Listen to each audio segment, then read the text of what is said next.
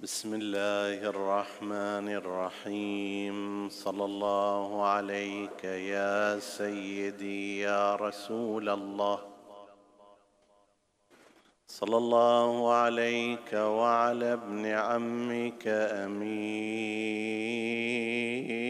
المؤمنين وإمام المتقين. وعلى أهل بيتك الطيبين الطاهرين. صلى الله عليك يا أبا عبد الله الحسين. ما خاب من تمسك بكم وامنا من لجأ إليكم. يا ليتنا كنا معكم فنفوز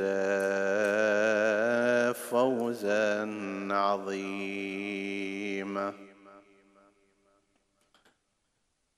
خان الزمان بنا فشتتنا كما خانت بنو صخر ببيعة مسلمي افديه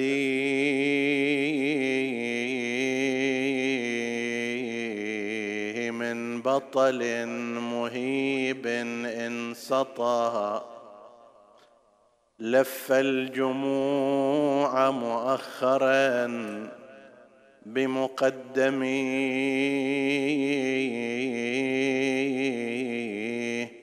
شهم نمته إلى البطولة هاشم. والشبل للأسد المجرب ينتمي. حتى إذا ما أثخنوه بالضبا. حتى إذا ما أثخنوه بالضبا. يا ضربا وفي وسط الحفيرة قد رمي ومسلما. حتى إذا ما أثخنوه بالضبا ضربا وفي وسط الحفيرة قد رمي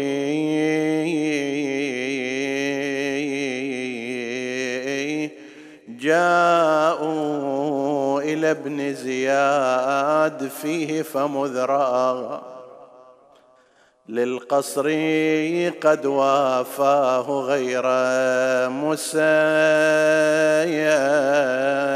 يا يا يا اللمي قال اصعدوا للقصر وارموا جسمه. ومن الوريدين اخضبوه.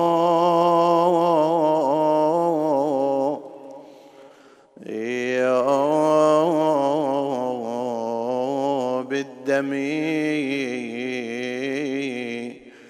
صعدوا به للقصر وهو مكبل ومسلما صعدوا به للقصر وهو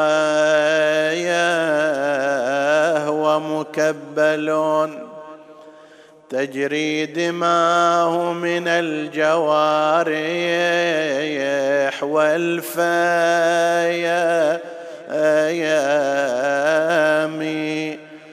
ورماه من أعلى الطمار إلى الثرى ومسلما.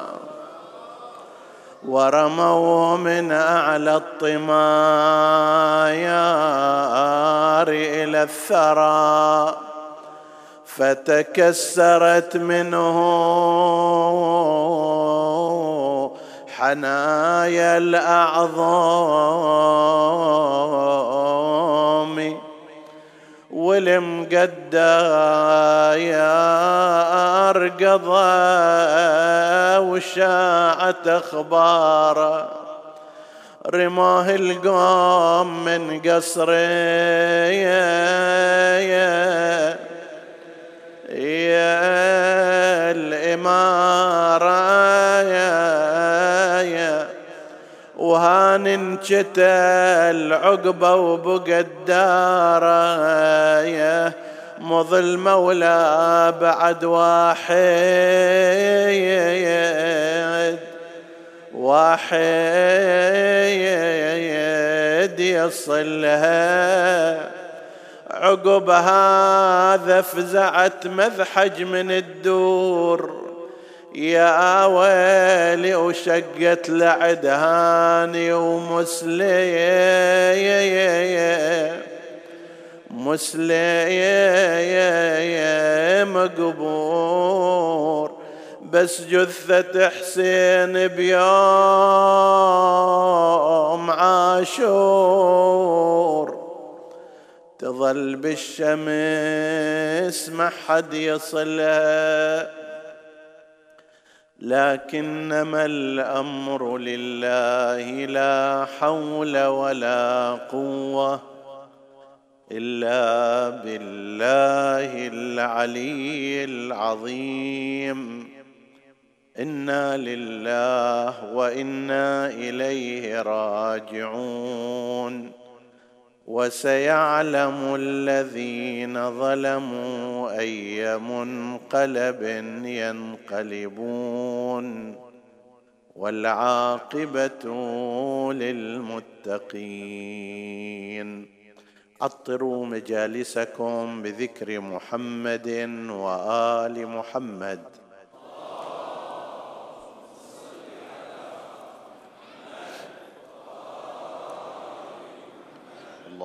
صل على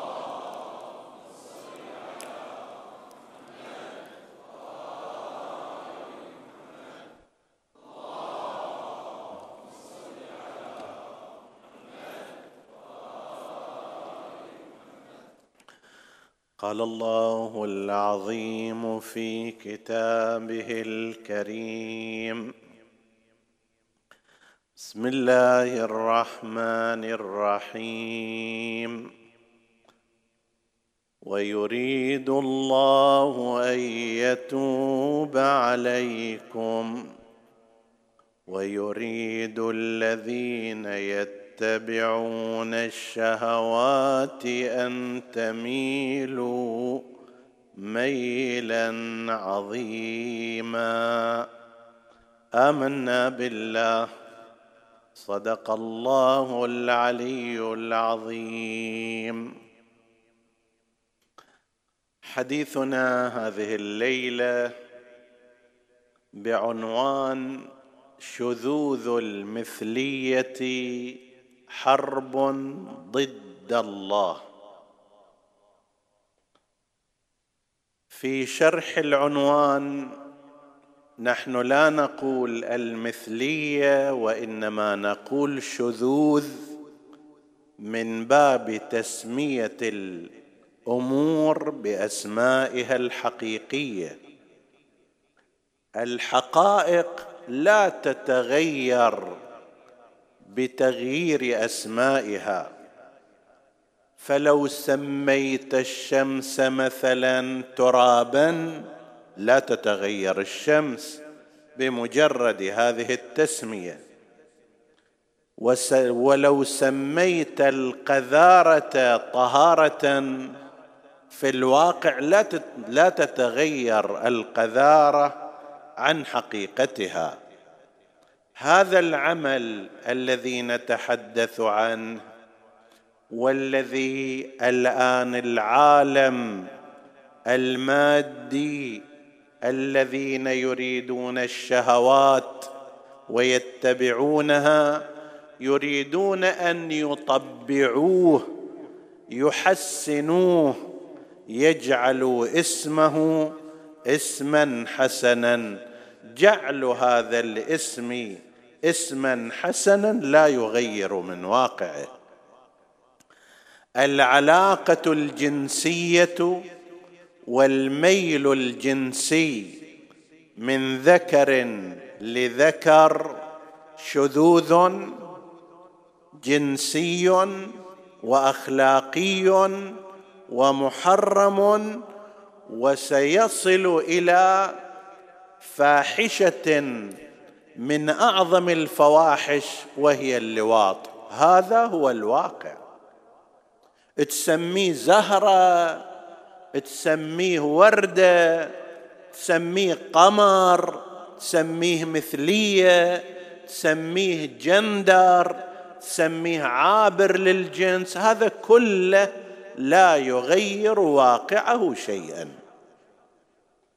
العلاقة الجنسية الرغبة الجنسية بين أنثيين هذا شذوذ جنسي وأخلاقي وقد يصل إلى السحاق الذي عذب الله سبحانه وتعالى قوما به كما عذب أهل اللواط وسنأتي عليه في وقت آخر.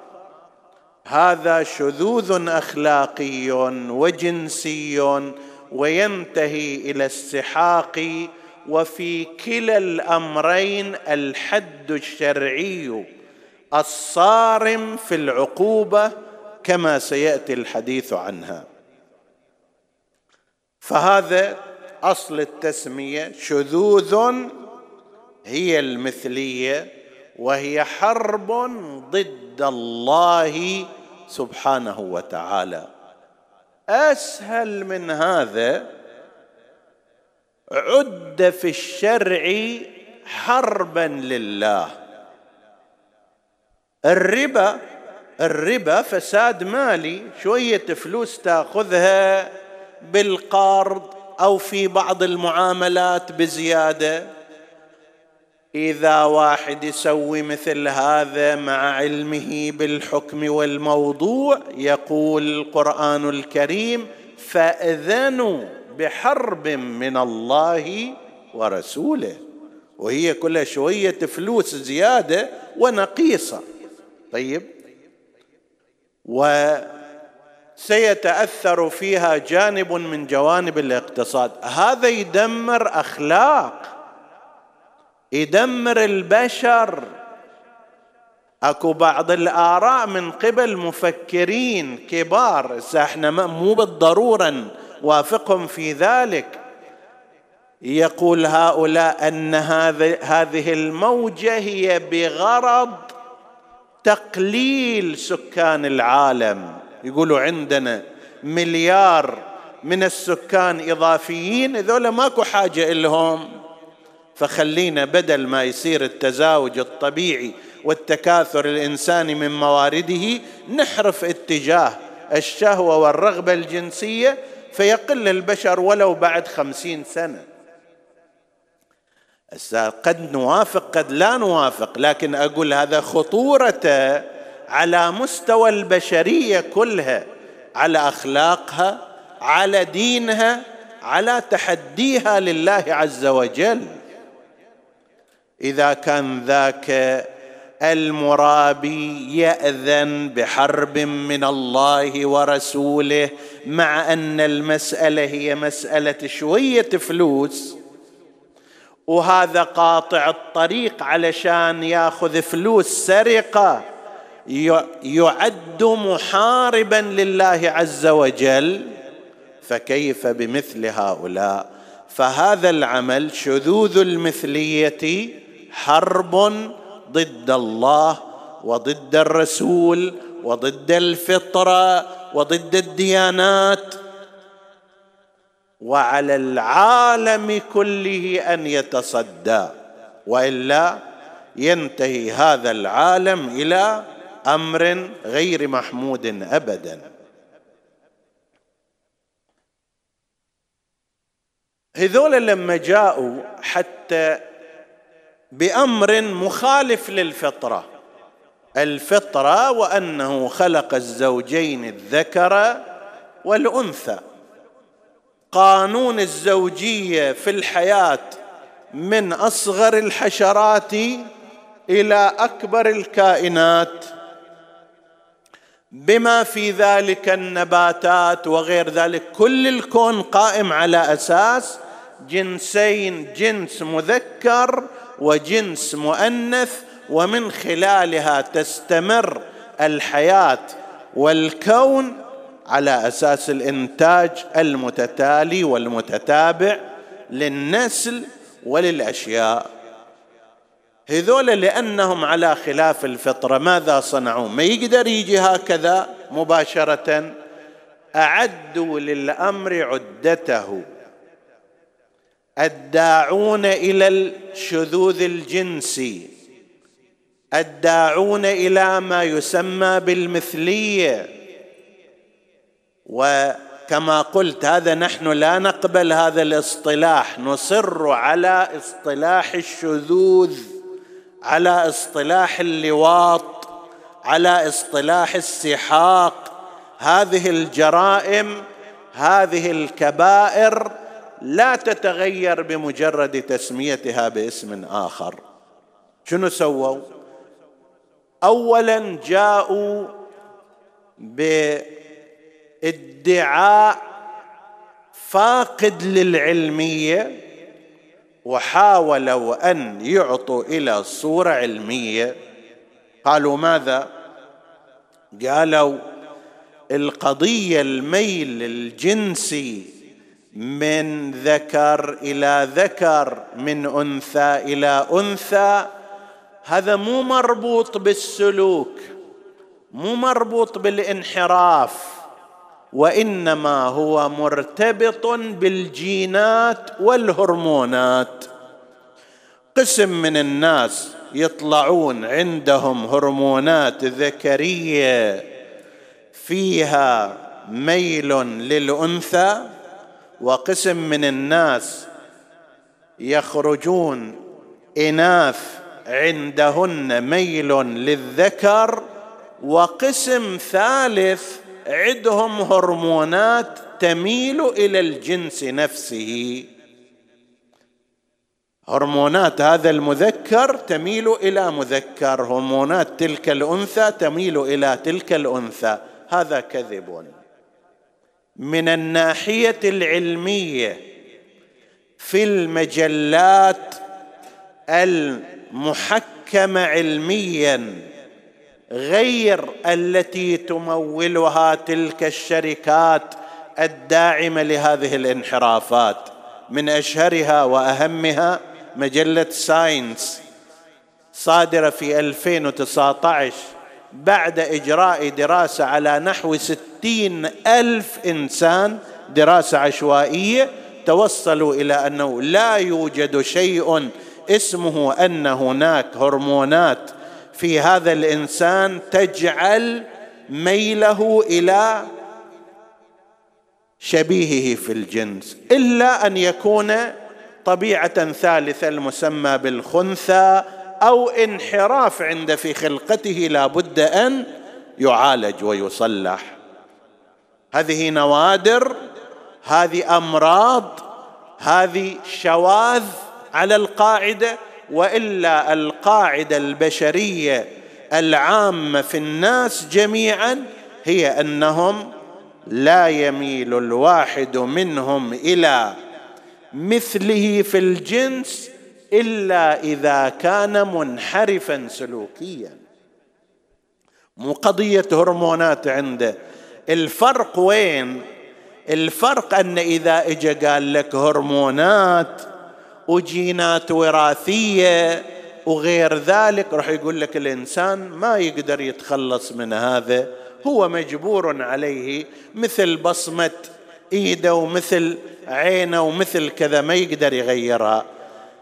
بينما إذا قلنا كما هو الصحيح وهو الموافق للفطرة وهو الذي جاء به الوحي أن هذا انحراف سلوكي موجود عند قسم الناس قسم من الناس. لكنه انحراف سلوكي يمكن للإنسان أن يلتزم الأخلاق أن يلتزم الدين وأن يصلح أوضاعه. مو قضية هرمونات ولا قضية مجبور الإنسان عليها فهذا واحد. إجوا قالوا ماذا؟ أن القضية قضية علمية وهرمونات هذا كذب غير صحيح. لعلك تسمع من بعض الداعمين إلى هذا الاتجاه الفاسد والمنحرف أنه بعض الناس يخلقون كذا وبعض الناس يخلقون كذا هذا ترويج للفاحشة لا يقوم على أساس علمي. هذا عندهم فضلا عما هو الموافق للفطرة. لا يمكن أن الله سبحانه وتعالى يخلق خلقا مشوها ثم يقول وأنه خلق الزوجين الذكر والأنثى ويقول في موضع آخر إنا خلقناكم من ذكر وأنثى. ماكو بعد جنس ثالث. ماكو جنس عابر كما يقولون. ماكو ميل إلى نفس الجنس إلا إذا كان هناك انحراف في السلوك أو في الفكرة أو في الشهوة. آنئذ يحتاج إلى معالجات أخلاقية أو معالجات طبية هذا إنسان مريض يجب أن يعالج لكي يرجع إلى سبيل الصحة والسلامة. هذا اجوا هكذا طريق الأول. الطريق الثاني ابتكروا فلسفة باطلة في نظر الديانات.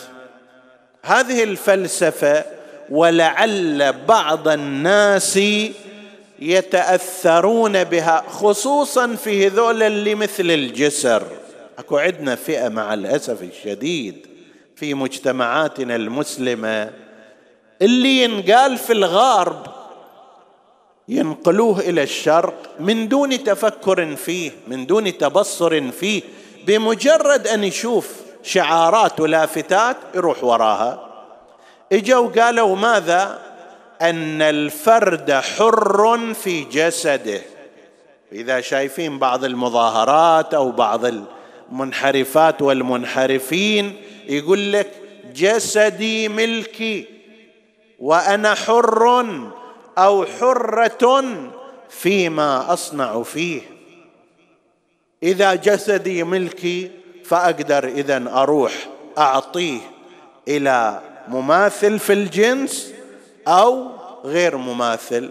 أنا أنثى أقدر ما دام جسدي ملكي وأنا حر في ذلك أن أعطيه لأنثى مثلي أو أن أعطيه لذكر والذكر يقول كذلك.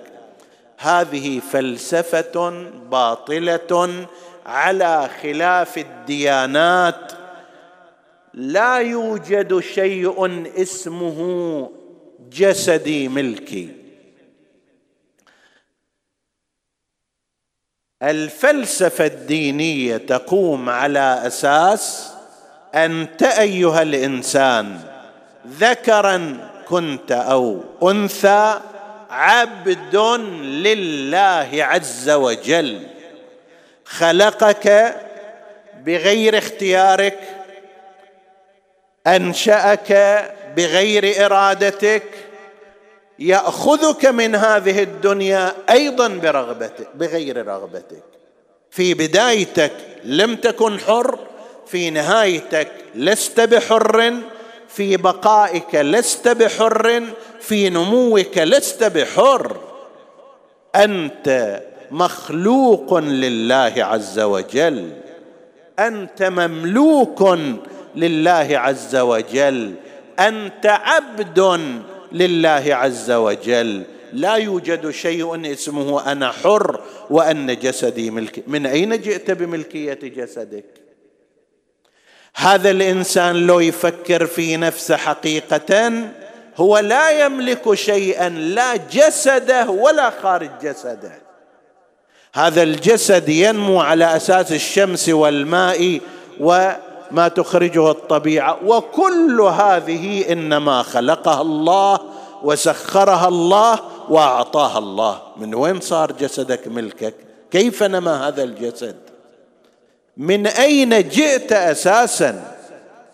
لولا أن الله خلق أباك وجدك وغير ذلك. فحكاية أنه أنا حر أنا حرة. وجسدي ملكي هذه كلمة غير صحيحة. الله سبحانه وتعالى خلقك وأتاح لك هذه الحياة وسخر لك ما في الأرض جميعا من أجل غاية وهدف وهو ليعبدون. طبعا هذه متفرعة أيها الإخوة عن فلسفة موجودة في الغرب وهي الفلسفة المادية محورها الفرد. كل شيء الفرد زين إله هو الزين. حلال حرام صحيح باطل المقياس هو نفسه الفرد. ماكو بعد مقياس ديني مقياس أخلاقي. الفرد هو الذي يقرر الصالح وغير الصالح. محورية الفرد كما يسمونها. في الديانات لا المحورية لله سبحانه وتعالى. لذلك عندنا قضية التوحيد. أول شيء وآخر شيء وفي الوسط أن توحد الله عز وجل وأن تفرده بالعبادة وأن تلتزم بأوامره وأن تشكره على نعمه. ما عندنا إحنا محورية للفرد. أصلا ما عندنا قيمة إلى الفرد إلا بمقدار ما يكون عبدا لله عز وجل. شوف أعظم خلق الله من هو؟ هو نبينا محمد.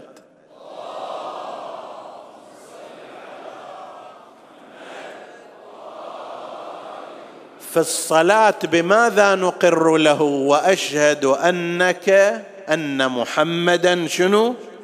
عبده ورسوله وهو أكرم من خلق الله سبحانه وتعالى وما يخلق إلى يوم القيامة. فخره درجته العالية أنه عبد الله. ويقول مولانا أمير المؤمنين عليه السلام إلهي كفى بي عزا أن أكون لك عبدا وكفى بي فخرا أن تكون لي ربا. هذا الأمر الثاني اللي خلوه فلسفة بالإضافة إلى كذبه وزعم علمي. فلسفة ناشئة من النظرة المادية عند الغرب والتي ترى أن الفرد هو محور كل شيء وأن الحلال والحرام والحسن والسيء هو ما يؤمن مصلحته وما يلبي رغبته. عندنا في الديانات مو بس دين الإسلام في الديانات كل كلها المحورية هي للخالق هي لله عز وجل وعلى كل خلقه أن يجعلوا حركتهم حول الله عز وجل. طبعا بعد هذا دعم هذا التوجه. وهذا هنا مكمن الخطر. لو كان جماعة هالشكل منحرفون خب قديما كان أكو في الأزمنة السابقة موجودة سنة 1950 ميلادية. هذه الموجة موجة الشذوذ المثلي كانت موجودة في أمريكا. 1950 يعني الآن سبعين سنة أكثر من سبعين سنة وصارت معارك وصدر قانون في الكونغرس في ذلك الوقت بمنع هذا الجنس وهذه الجماعة من تولي الولايات الفدرالية والمناصب الفدرالية والجيش وإلى مش شيء جديد سبعين سنة قبل. وقبل هؤلاء أيضا انحرافات تمتد إلى أيام قوم لوط. طيب ما هو الجديد في الأمر اللي يشكل خطورة؟ الجديد في الأمر هو هذا الدعم الدولي العارم اللي قاعد يصير إليه. واللي هذا يوصل إلينا. هسه كما يقول بعضهم لو كان في أماكن بعيدة الأمر يهون. لكن ده توصل إلنا شلون توصل إلنا؟ رئيسة قسم الإنتاج في ديزني لاند ديزني لاند تسيطر الآن على أكثر أفلام الكرتون للأطفال. أكثر من تسعين في المئة من الإنتاج هو من ذاك اللي يستهلك في مناطقنا. هاي قنوات الكارتون المتخصصة أكثر أفلامها من ذاك المكان. هذه رئيسة قسم الإنتاج في ديزني لاند عندها ابنان شاذان. ابن وبنت. كلاهما شاذ بنتها تميل إلى الإناث سحاقية. وابنها شاذ يميل إلى اللواط. طيب.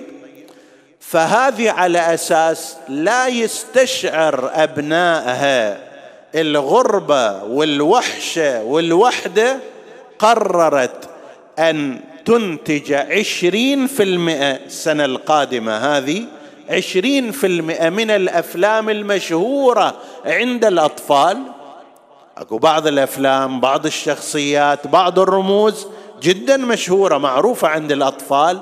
ستنتج عشرين في المئة منها من هذه الأفلام على أساس أن هالأبطال هذول شاذون وأنهم مثليون كما يقولون. فشوف الخبث في هذه الجهة يعني ابنك وابني اللي متعلق مثلا بهذا الكارتون وببطله طول هذه المدة السنة القادمة سوف يشاهد مشاهد هذا البطل ماله هذا النموذج ماله يمارس ممارسات شاذة وفي أجواء مشجعة. وانت طبيعة الحال مو كل وقتك قاعد بجنبه. حتى تقول له ترى هذا عمل غير صحيح وهذا مو أخلاقي وإلى آخره. هنا المشكلة.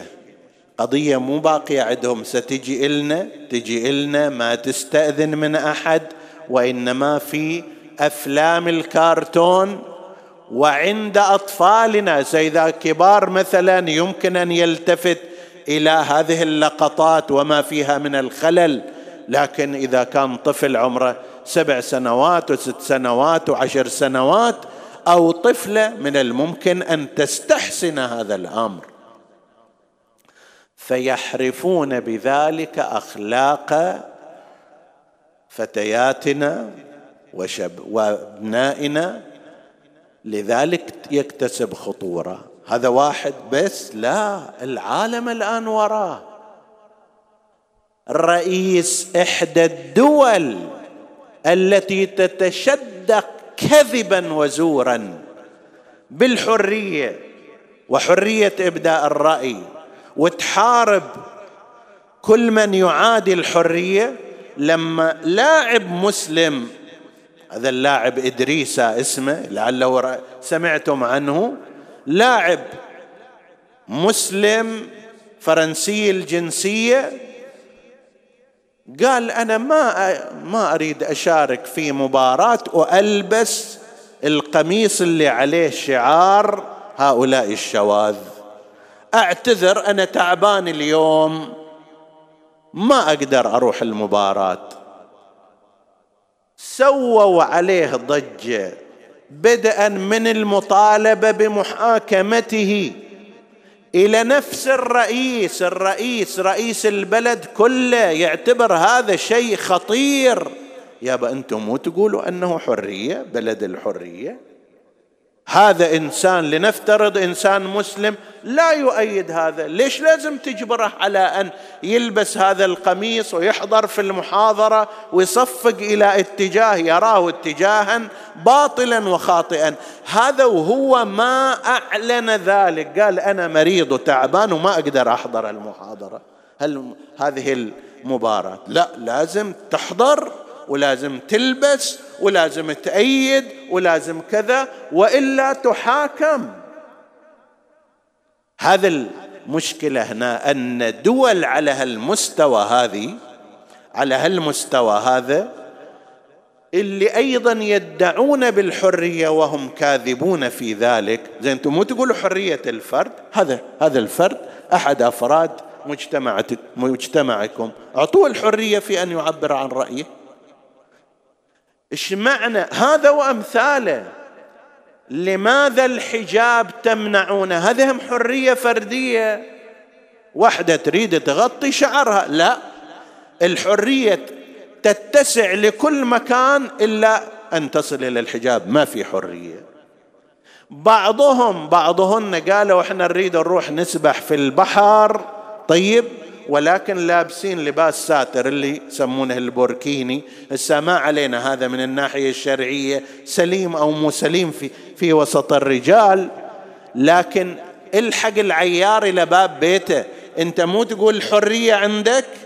لماذا تمنع هؤلاء؟ وحدة تريد تسبح وهي مغطية شعرها وبدنها. لا. لازم تفسخ هذا كله ولازم تلبس بس مثلث وحمالة الصدر. الحرية تتسع لهالمقدار هذا؟ هؤلاء الكذبة. لذلك ينبغي التحذير كثيرا من هذه الثقافة أيها الأحباب. أيها الأخوات المؤمنات لازم نحصن أبنائنا بناتنا لو اضطر إنسان أن يلغي هذه القنوات التي تسرب لنا الشذوذ الاخلاقيه والجنسيه من قائمة قنوات منزله فنعم ما يصنع. أكو هناك عشرات القنوات الترفيهية اللي ما فيها خطورة. أنت تجي تفتح شيء تفتح أنبوب السوم يوصل إلى بيتك. بعدين ما تتوقع أن يتسمم هذا ابنك وبنتك. هذا توقع في غير محله الطرف الآخر لا يحترم عقيدة ولا دينا ولا تقاليد ولا أعراف. تقول له أنا ما أريد هذا لا أؤيده. لا لازم تأيده. الآن الشركات الشركات التي لا ترفع شعار الشاذين مهددة بعقوبات. الدورات الرياضية في قسم من ال... في قسم من البلدان مهددة بأن لا تقام إذا لم ترفع هذه الدول شعار الشاذين. لازم أيها العالم كله لازم تصير شاذ أو تأيد الشذوذ. من باب الطرفة ينقل أحدهم يقول رؤي أحد البريطانيين قاعد يحزم أغراضه للهجرة خارج بلده خارج بريطانيا. فقال له ليش تريد تسافر؟ سفرة الشكل له. قال لا أنا أريد أنتقل من هذا البلد إلى بلد آخر. قال له ليش؟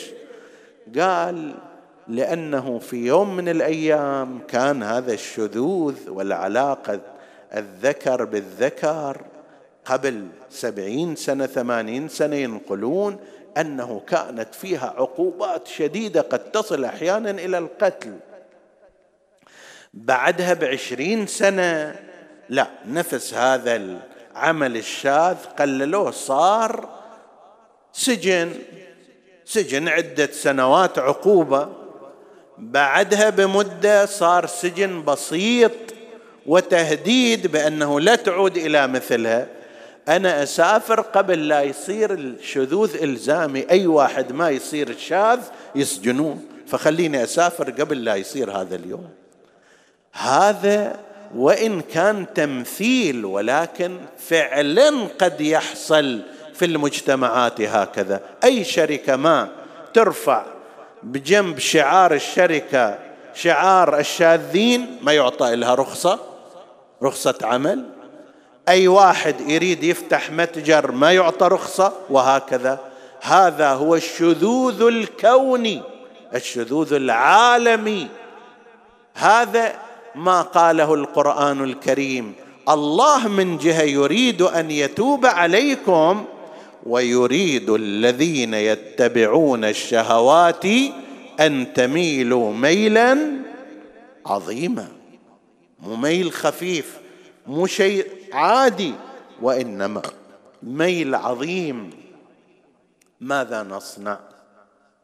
اولا أنا بحسب ما أفهم من القرآن الكريم ومن فطرة الإنسان ومن حماية الله لخط الصلاح أن هذه الموجة ستنتهي إلى الانكسار. ليش؟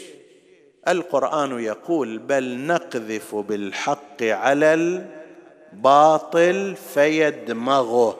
يعني يصيبه في الدماغ فإذا هو زاهق. طبيعة الباطل زاهق.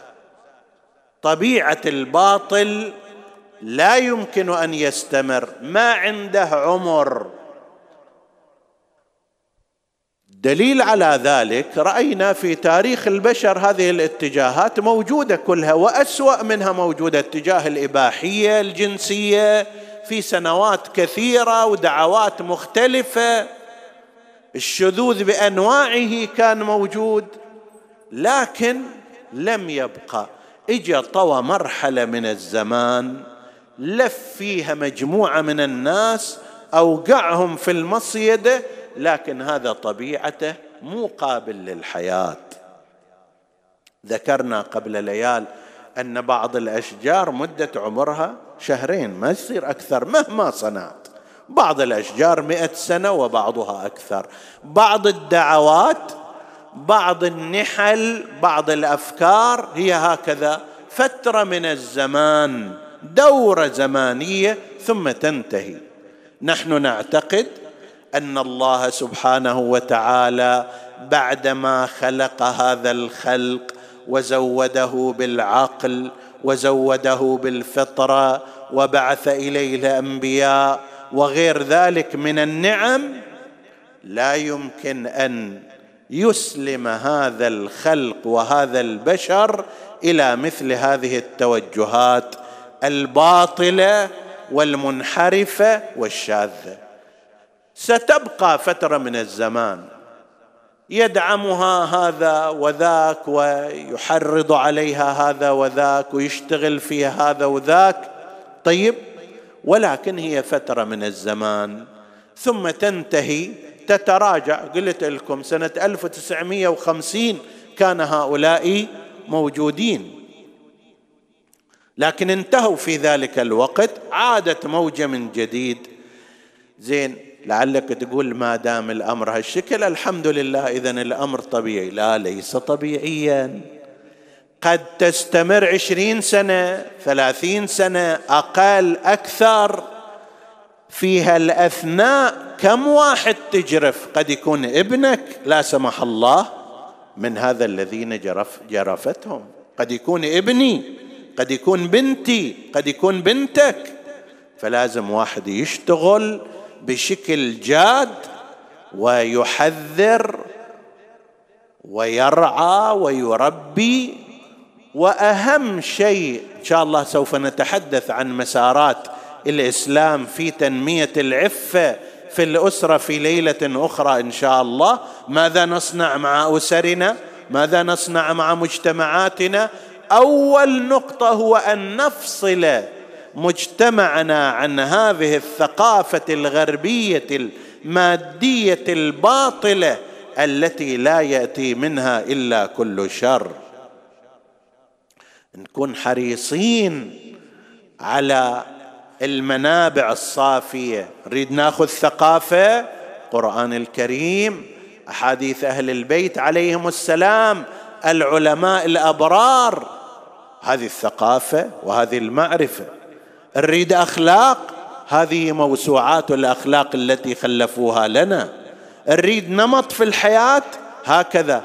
أما نجي نلتقط من هنا ومن هناك وناخذ منها الشخصيات الباطلة والمنحرفة أو هالثقافة الباطلة فهذا لا ينبغي أن يكون ابدا. هناك أيضا أمور أخرى ترتبط بالأسر والعوائل نتعرض إليها في ليلة أخرى وإلا نفقد بعد ذلك أنفسنا نفقد ديننا نفقد إيماننا نفقد أبناءنا نفقد بناتنا. واجد مشكلة إذا أنت العبد الصالح حج فلان أهل الحج والعمرة والزيارة والمسجد والحسينية. لكن لا سمح الله ولا قدر ابن هذا الإنسان يكون في تيار الشذوذ والفساد. بنت هذا الإنسان اللي يتوسل به ويتقرب به إلى الله عز وجل بدعائه يصير بنته ضمن هذا التيار وضمن هذا الاتجاه. لذلك نحتاج إلى حرص شديد وإلى عناية كبيرة في هذا الأمر. وإذا جت الموجه بعد ما لم يحتط الإنسان لها من الممكن أن ينجرف أبناؤه. الالتزام بالدين الالتزام بأهل البيت الالتزام بخط العلماء بخط الفقهاء بالأخلاق بالثقافة الدينية هي الملجأ والمنجأ. ومن دون ذلك تحل عليهم النوائب حتى إذا كان الخطر داخليا. شفنا مثلا في بعض الاحداث التاريخية الخطر داخلي بس ما اعتصم الناس بالخط الصحيح فضاعوا وضيعوا أنفسهم. هاي الكوفة عندما انفصلت وانفردت عن مسلم بن عقيل عليه السلام ابن عم الإمام الحسين عليه السلام لما انفصلت عنه وتراجعت عنه ولم تسر خلفه إجاهم ابن زياد سقاهم كأسا مصبرة أذاقهم الخسف والحتف والخوف إلى سنوات طويلة. وكان من جاهم لو التفوا حول وافد أبي عبد الله الحسين عليه السلام. أرسله إليهم وقال إني باعث إليكم أخي وابن عمي وثقتي من أهل بيتي. متزوج أيضا مسلم أخت الإمام الحسين عليه السلام رقية ابن بنت عمه علي بن أبي طالب. وفي المنزلة الإمام الحسين يصفه بأخي وابن عمي وثقتي من أهل بيتي. جاي لكم حتى يطلع على الأمر فإن رأى أن الأمر كما وردت به كتبكم ورسلكم كتب إلي حتى أقدم وشيكا إن شاء الله تعالى. مهمة استطلاعية خليه يروح يشوف هناك. ما الخبر؟ فإذا رأى أن الناس مقبلين مقبلون على البيعة للحسين يكتب إلي والحسين يأتي جاء إلى الكوفة وكما علمتم وسمعتم مرارا والحمد لله أنتم في جو هذه القضايا بايعه قيل ثمانية عشر ألف لكنهم بعد أن جاء عبيد الله بن زياد وعلموا منه الفتك وشدة العقوبة والتواكل من جهة هؤلاء. خلي السألفة صب مثل بعض المجتمعات. مسؤولين العلماء المسؤولين التجار المسؤولون ما أدري المثقفون. أنا مالي شغل وأمثال ذلك. لا كل إنسان مسؤول بمقداره وبمرتبته. فلما جاء ابن زياد لعنة الله عليه وجرى ما جرى سيطر على قصر الإمارة وبث جواسيسه وعمال دولته. سبحان الله هالفئة هذه من أعوان السلطان الظالم أعوان بني أمية من الجواسيس من المخبرين من السعاة. هؤلاء مثل مماسح الأحذية لا دنياهم دنيا ولا آخرتهم آخرة. يقتل ابن رسول الله وابن عم رسول الله بأيدي هؤلاء في الواقع. ثم لا يحصلون إلا على فتات لا بركة فيه ولا خير فيه. فهذول إجوا وتحركوا في وسط القبائل والعشائر ما لكم وللناس ما لنا والدخول بين السلاطين ترى جيش الشام وصل فلان مكان كذب لا جيش أكو ولا هم يحزنون. جيش الشام وصل وإذا اجى هذا يسبي نساءكم يقتل رجالكم ما عنده رحم اتركوا هالمسألة. طيب فتخاذل الناس وأغلقوا أبوابهم عن مسلم بن عقيل. الله يساعدك يا مسلم الله يعينك يا مسلم. صلى صلاة العشاء كما ذكر أرباب الخبر ثم التفت خلفه فما وجد أحدا يصلي وراءه. أمير البارحة المحظوظ هو اللي يجي ويسلم عليه ويبايعه. وإذا الآن ماكو أحد مسلم ابن عقيل مو من أهل الكوفة ولا عنده ملك ولا عنده بيت وإنما جاء ضيفا على بعض أعيان أهل الكوفة. فترة كان في دار المختار فترة أخرى عند هاني ابن عروة. كضيف جلس مدة شهرين تقريبا من الزمان. فالآن وين نروح الأبواب كلها مغلقة؟ الشيعة أيضا كبارهم اختفوا بعدما جاء عبيد الله بن زياد وأخذ يتطلبهم واحدا واحدا. فما يقدر يروح مسلم إلى هؤلاء كبار الشيعة؟ ظل بأبي وأمي يتمشى في أزقة الكوفة حائرا فريدا وعطشانا أيضا. من متى طالع؟ ما ندري وما شرب الماء. وكأنه يريد أن يشابه ابن عمه الحسين عليه السلام في غربته وفي عطشه. سبحان الله هذا الرجل شابه الحسين اولا قتل عطشانا قتل غريبا فصل رأسه عن بدنه ردت عظامه لما ألقي بجسده من أعلى القصر إلى الأرض. ترددت عظامه كما ردوا عظام الحسين عليه السلام. هذا مسلم ابن عقيل أخذ يتمشى في أزقة الكوفة يريد يشوف باب مفتوح يستأذن على الدخول كل الأبواب مغلقة والطرق مرصودة إلى أن وصل إلى باب وقد بلغ منه التعب مبلغا. الرجل الوحيد في الكوفة في ذلك الوقت هي هذه المرأة طوعة جارية محمد بن الأشعث حشرها الله مع أئمتها بما نصرت الح... بما نصرت وافد الحسين عليه السلام جلس على باب الدار وهو واضع رأسه بين ركبتيه. خرجت هذه المرأة تنتظر ولدها هذا اللعين الجاسوس لبني أمية. تنتظره أم بالتالي لازم تنتظر ولدها. وإذا بها ترى رجلا جالسا على باب دارها. عبد الله ما جلوسك على باب داري؟ قال لها أنا عطشان.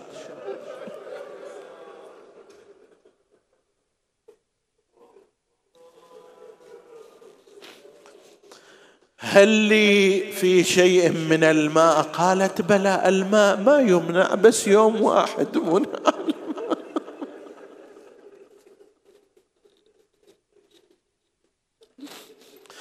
وإلا الماء ما يمنع من أحد. مسالم هل لي في شيء من الماء؟ قالت بلى آتيك بالماء ذهب ذهبت إلى دارها شرب جاءت بالماء. شرب الماء وظل جالسا. قالت شربت الماء لا توقف على الماء.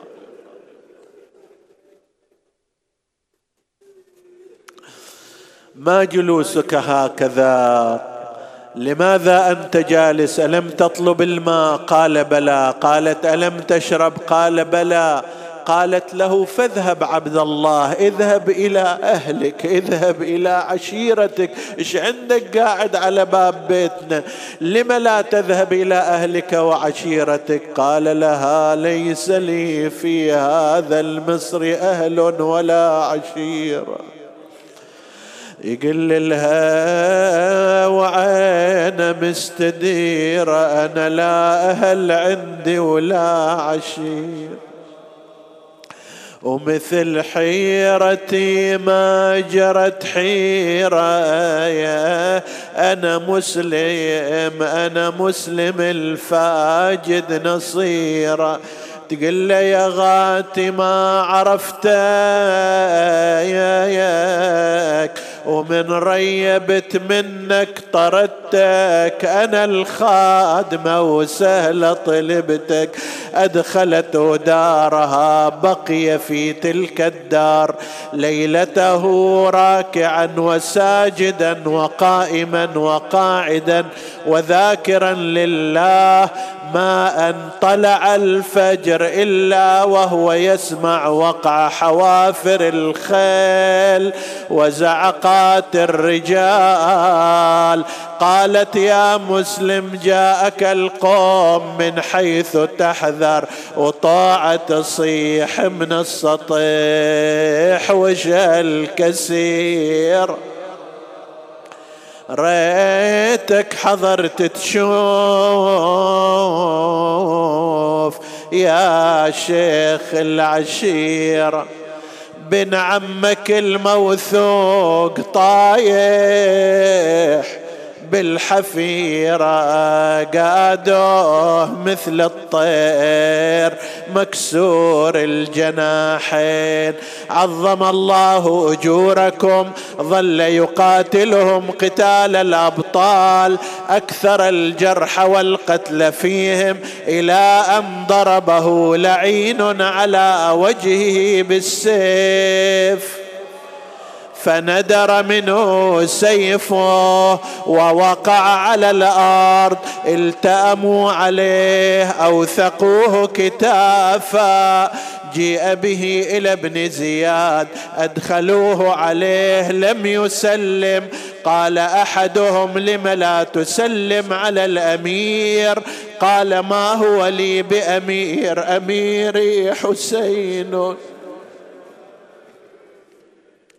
ونعم الأمير. قالوا سلمت أو لم تسلم فإنك مقتول لا محالة. ثم قال عمر بن سعد بعد أن استسقى استسقى مسلم من الحاضرين ماء فجيء له بقدح من الماء ولم يشرب فقد تناثرت ثناياه فيه. ولكي يواسي ابن عمه الحسين سيقضي عطشانا ظمآنا قال اصعدوا به إلى القصر إلى أعلى القصر واضربوا عنقه. عظم الله أجوركم. صعدوا به للقصر وهو مكبل. وجه وجهه ناحية مكة. نادى السلام عليك يا أبا عبد الله. السلام عليك يا ابن رسول الله. إن أهل الكوفة غرونا وخذلونا. ما أن أتم كلامه إلا واللعين يهوي بسيفه على عنقه فقطع رأسه.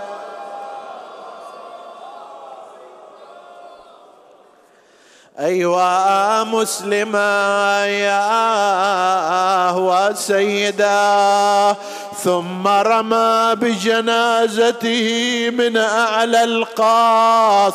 عز عليك أبا عبد الله. فربطوا في رجليه حبلا وأخذوا يجرونه في الأسواق. أيوا مسلما ساعد الله قلب ابنته حميد عندما وصل الخبر إلى أبي عبد الله الحسين. بكى الحسين مسلما ثم دعا بحميد جيء بها إليه فأخذ يمسح على رأسها. أحست البنت أحست البنت بحنان أبي عبد الله ولكن هذه حركة لم تعتدها منه لأنها يصنع باليتامى. هكذا كأني بها ناديت قلبي كسرته يا غريب الغاضرية. مثل اليتامى تمسح بجفك علي. تمسح على راسي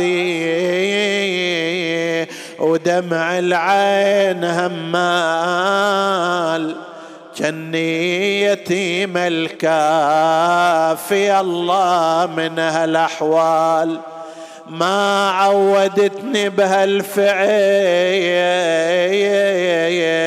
من قبل يا خال. خليت عبراتي على خدي جريه وسحبا تجر بأسواقهم.